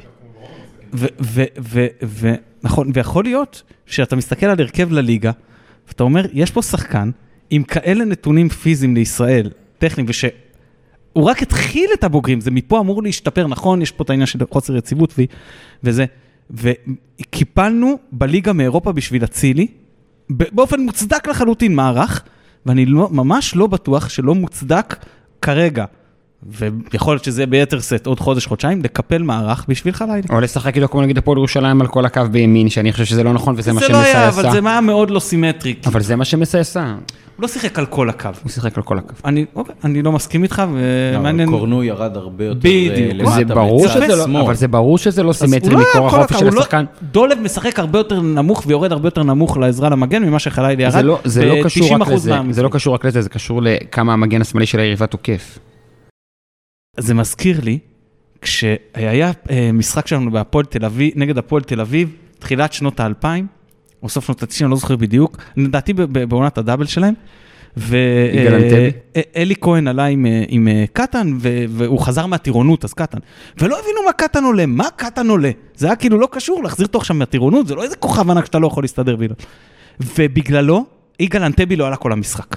ואגב, הוא גם בישל גול לרפי כהן או משהו כזה. אתה שוכח לציין שבאותו שבוע קטן לא עשה את המסע של יום חמישי, בגלל זה הוא הרענן. ואתה אומר, זה תלוי כמה מגן תוקף איזה. אופק נדיר, אני לא ראיתי אותו הרבה, אני ראיתי אותו, אבל במשחק לפני. באופן נדיר. והוא היה כלי התקפי משמעותי במשחק נגד מכבי פתח תקווה. ופה, יכול להיות שגם בגלל שזאת מכבי חיפה, ויכול להיות שגם בגלל ענן חלילי, הוא היה הרבה יותר מאופק, אז להגיד... חלילי לא שחק באותו אופן, כי המגן לא תקף. לדעתי הוא גם לא תקף בגלל ענן חלילי. אחלה, זה לא משנה את העובדה שהוא שחק כל הקו בחמש. אז אני אומר שזה לא היה כזה מובא, כל הקו, כי הוא לא היה צריך לתפוס את כל הקו. זה לא הייתה איזה שם סגר, ככה אני תופס את זה, בסדר. אנחנו יכולים לראות. אני רק אציין, היה איזה פעם אחת שהוא היה צריך לעשות, והגליץ' הזה כמעט עלה לנו ביוקר. בערך הפעולה הגנתית היחידה שהוא היה צריך. לפעמים גם באמת... הניואנסים הם כל כך קטנים, והם תלויים בריווח של שחקן כזה או אחר, או בפעולה ספציפית של שחקן של היריבה. אני רק אגיד שמאוד מאוד קשה, כמו שאמרתי מקודם, ללחוץ מגן למגן ולחייב את הקבוצה היריבה לבלגן, אם אתה משחק רק עם שני בלמים. זה התאבדות גדולה מדי. לא, אבל השאלה, אתה יודע, הקהל שלנו לא מורדי יגיד ששלושה בלמים זה הגנתי, עזוב שזה... הקהל שלנו יגיד על כל דבר שמסייסה, חצי ממנו יגיד שהוא לא בסדר. תראה, גם כשברק עלה בשלושה בלמים, הקהל שלנו לא אהב את זה, כן? הקהל קרא לזה הגנתי. לא, אני מדבר עכשיו על משהו אחר, שוב, קשה גם לראות מעכשיו, עד כמה אתה חושב שיהיה גיוון, גם מבחינת המערכים, כאילו, אתה יודע, יכול להיות שהוא יפתח עם שתי בלמים, ואז יעבור לשלושה בלמים. מאה אחוז יהיה. מאה אחוז יהיה גיוון. יש למסק כרגע בסגל כל כך הרבה שחקנים שאפשר להשתמש בהם בכל כך הרבה עמדות, שזה לא לעבור, אוקיי, בסוף המשחק הוא ניסה להרוג את המשחק עם החילוף של שואו ושיבלי, הוא עבר ל-ארבע שלוש שלוש מאוד ברור, וזה גם הצליח להרוג את המשחק. נכון. תגיד לי, יותר התקפי, פחות התקפי, בסוף יש סיטואציות בדינמיקה של המשחק, שאתה יכול להרוג אותו עם שינוי שהוא על פניו התקפי, נכון, מ-חמש שלוש שתיים ל-ארבע שלוש שלוש, הוא הרג את המשחק. שיבלי ודולב שחקו את הכנפיים, ושורנוב היה חלוץ יחיד, וזה היה מאוד בולט שמשחקים ארבע שלוש שלוש. טוב, אני חושב שזאת נקודה חשובה להתחיל להתכנס פה לסיום, אז אני נותן את זכות הדיבור למתי, ואני מזכיר לו שכמו שהיה כתוב בבלוג המיתולוגי מצד שני, הנבואה ניתנה לשוטים. ולכן... שלוש אפס ירוק. שלוש אפס ירוק. שאלה לראש השנה, לגרד ראש השנה. מי... מתעתד להיות במשחק של ישראל נגד בלורוס. ולמה זו שאלה לי? יום שלישי בארץ? יום שלישי בארץ, בבלומפילד. בבלומפילד? אשר ביפו? אומרים שכן. אני לא. מי כן? לא נראה לי שפה אף אחד. מתי, אתה הולך? אני באי השכן, אני בקפריסין. לא, אבל בוא תענה אתה. מי החצה הכי טובים שלך שלנו? אני מאוד מאוד מאוד מאוד מסכים עם אופק. יש. ממש. אפשר, כן. לא, אני בעיניי... בוא נגיד שאם היית שואל אותי בתחילת הקיץ, אז שלוש חמש שתיים לא היה אופציה מועדפת עליי, אבל א', אני רואה שמסאי מאוד מאוד מושך לשם, או דוחף לשם. אתה הולך, אתה רוצה להסתכל על זה. וגם אני חושב שיש לזה יותר יתרונות מחסרונות בליגה הזו. אני תוהה קצת קצת קצת לגבי איך סבא ייכנס לעונה הזו ומה יהיה על דיה סבא והחיבור הזה בעונה הזו. אז איך הוא ייכנס? לנו כבר איזה שלושה שערים או משהו כזה? לא יש, וזה עדיין... והאנרגיה כנקודה שבאתי להגיד. אני אגיד משהו על זה, במחילה, ואפשר גם לא להסכים. בשנה שעברה היינו צריכים את האנרגיה של דיה כתוסף לדלק. השנה בגלל, גם בגלל העזיבה של הצילי, צריכים אותו בעיקר במספרים יותר מבכל דבר. נכון. אני מסכים. צד שני, תראה, דיה, בתקופה שהוא היה שחקן מוביל מאוד בליגה, ובסין, ובהרבה, איפה שהוא לא שיחק, סי אף זה היה התפקיד שלו. כלומר, השנייה מאחורי, לא עשר, ולא חלוץ. כאילו חלוץ שני, כן, סקנד סטרייקר, אבל עם הגב, חצי גב לשער, חצי זה. ואני מקווה שהמערך הזה, בדיוק כמו שאופק אמר, יכול באמת גם לתת לו את המקום הזה, ואם כן, מדהים. דיה עדיין פשוט מחכה לרן לוי, שימצא לו את הכדורים. כן, אני מחכה. דיה גם יכול להשתלב ב-ארבע אחת ארבע אחת, שהוא ושרים משחקים מעל שש. כן, שתי עשיריות. דיברנו על זה כמו נשארה, שזה מאוד פוגע בשרי, כי הוא היותר שמונה מביניהם בבחירת התפקיד. נכון, מה שכן אפשר לעשות, זה באמת, מה שכן אפשר לשים שם זה דולב. ואז יש לך גם מקום לחלילי בכנף, דולב יכול לשחק בשמונה. או דולב וחלילי שתי הקלפיים. או דולב וחלילי שני הקלפיים. טוב, עמית, אני רוצה לעבור עליך, אבל לפני זה אני רואה פה את הסיכום של חזן, נבנה נבחרת טובה, לוזון ביקש שלא ניקח את חלילי. אחרי האולימפית. זה לא ברור אם זה גיא לוזון או אבי לוזון. א' משער שזה לא נכון, וב' הוא עושה לו פה, וואו. זה לא שחלילה היה משפיע על המשחק הזה? לא, אבל זה כאילו, זה נהיה עצוב שכאילו אחרי שהעבדה נפצע והשחקן הכי טוב שלך לא נמצא בנבחרת, כי נתת אותו לנבחרת הצעירה. לא, אני אגיד לך למה, לדעתי הוא לא נמצא בנבחרת, כי הוא לא עשה הרבה דקות משמעותיות מעבר לקצת שראינו. מסכים איתך, אבל שהעבדה... אה, לא כי אנקלה לא רוצה שלא יקנו אותו? אבל אני גם אמרתי לכם את זה בקבוצה, ואולי אפילו פה, אני חושב שדורטורג'ם השחקן הרבה יותר מרשים ממנו. רגע, רגע, אופק, אתה טוען שההתאחדות לא של ינקלה? החברתיות זה מה שטענו פשוט. מה אתה אומר? אתה טוען שההתאחדות לא של ינקלה? לא ינקלה מחליף? אני טענתי את זה כל הדרך פה, רק לא on the record. לא, הבנתי, אוקיי. לא, טוב לדעת. לא, אבל אני אומר שזה מצב, כאילו לא עצוב, אבל מצחיק שעבדה נפצע והשחקן הכי טוב שלך נמצא בנבחרת הצעירה. המחליף כביכול... לא, אז בוא תתחיל לספור איתי, כי אני חושב שהוא אומר אצילי יותר טוב, הוא לא בנבחרת מסיבה אחרת. דיה סבא? כן, לא משנה. רובנטה ראינו בכושר. לא, מואנס דבור שיכול לאפשר לך לשחק בהרכבים אחרים, לא בנבחרת, כל אלה פורשים כאילו. אני בכלל חושב בפוטנציאל שיונתן כהן הוא... שחקן כנף פוטנציאל יותר גבוה מכולם. יכול להיות, אבל יונתן כהן אוהב שמאל, שזה מה שגלוך וסולומון, שהם שני השחקנים הכי טובים של הנבחרת, אוהבים יותר. עכשיו ימין. מה זה? שחק ימין ממכבי תל אביב עכשיו. עכשיו, אוקיי. נראה איך זה הולך לו, עדיין לא איזה מפציץ, כן, כי באמת הם הביאו שחקן שמאל מצווה, אנחנו נדבר על זה סתם בפרקים של כהן. הביאו עוד כאן. עמית, בואו, אחת עשרה הכי טובים שלך. אחת עשרה הכי טובים שלי. אני אגיד לך, קודם כל ככה.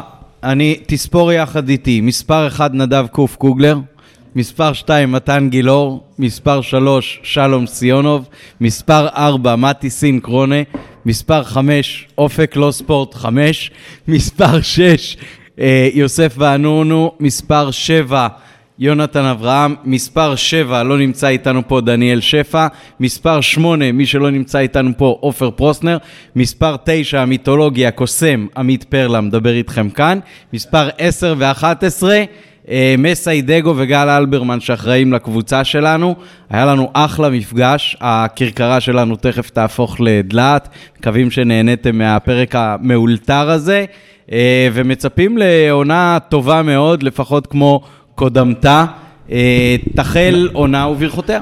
רק נודה לאורחים, באמת יונתן, דניאל ושלום, שבאמת הם מחזיקים ומתפעלים את הדבר המאוד מורכב הזה, וכל הכבוד להם, לא מקבלים מספיק קרדיט, הם צריכים לקבל כמובן לפני כולם, וזהו, תמשיכו לעקוב, כי כמובן יש לנו פרק הכנה לקראת מכבי פתח תקווה, ואחרי הסיכום של מכבי פתח תקווה, פרק לקראת רן, בתקווה גם בעברית וגם באנגלית, וכן הלאה. אפילו בצרפתי. אני אומר שתשאירו את כל הפרק הזה ארוך, והשם של הפרק יהיה, הפרק שלא נגמר לעולם. מעולה. יהיה פה איזה כלב גדול כזה, אבל אף או משהו, לא? אני רוצה לסיום לצאת בכל קורא, מי שרוצה לעזור לנו פה בפוד, אנחנו צריכים, מעבר לכמובן אלה שמשתתפים ומדברים, שכמובן תמיד מוזמנים להציע את עצמכם, אנחנו צריכים פה לעבות את הסגל באורחים, קצת סושיאל אולי, טיק טוק, אז מי, ש... מי שרוצה, שיש לו קצת את החוש הטכני, או החוש הסושיאל, או מה שזה, מוזמן להציע את עצמו, אפשר גם ללמוד את הסקילים האלה מאוד מהר, אם יש לכם את הזמן ואת הרצון. תודה רבה לכם, אנשים. דבר האורחים. תודה רבה.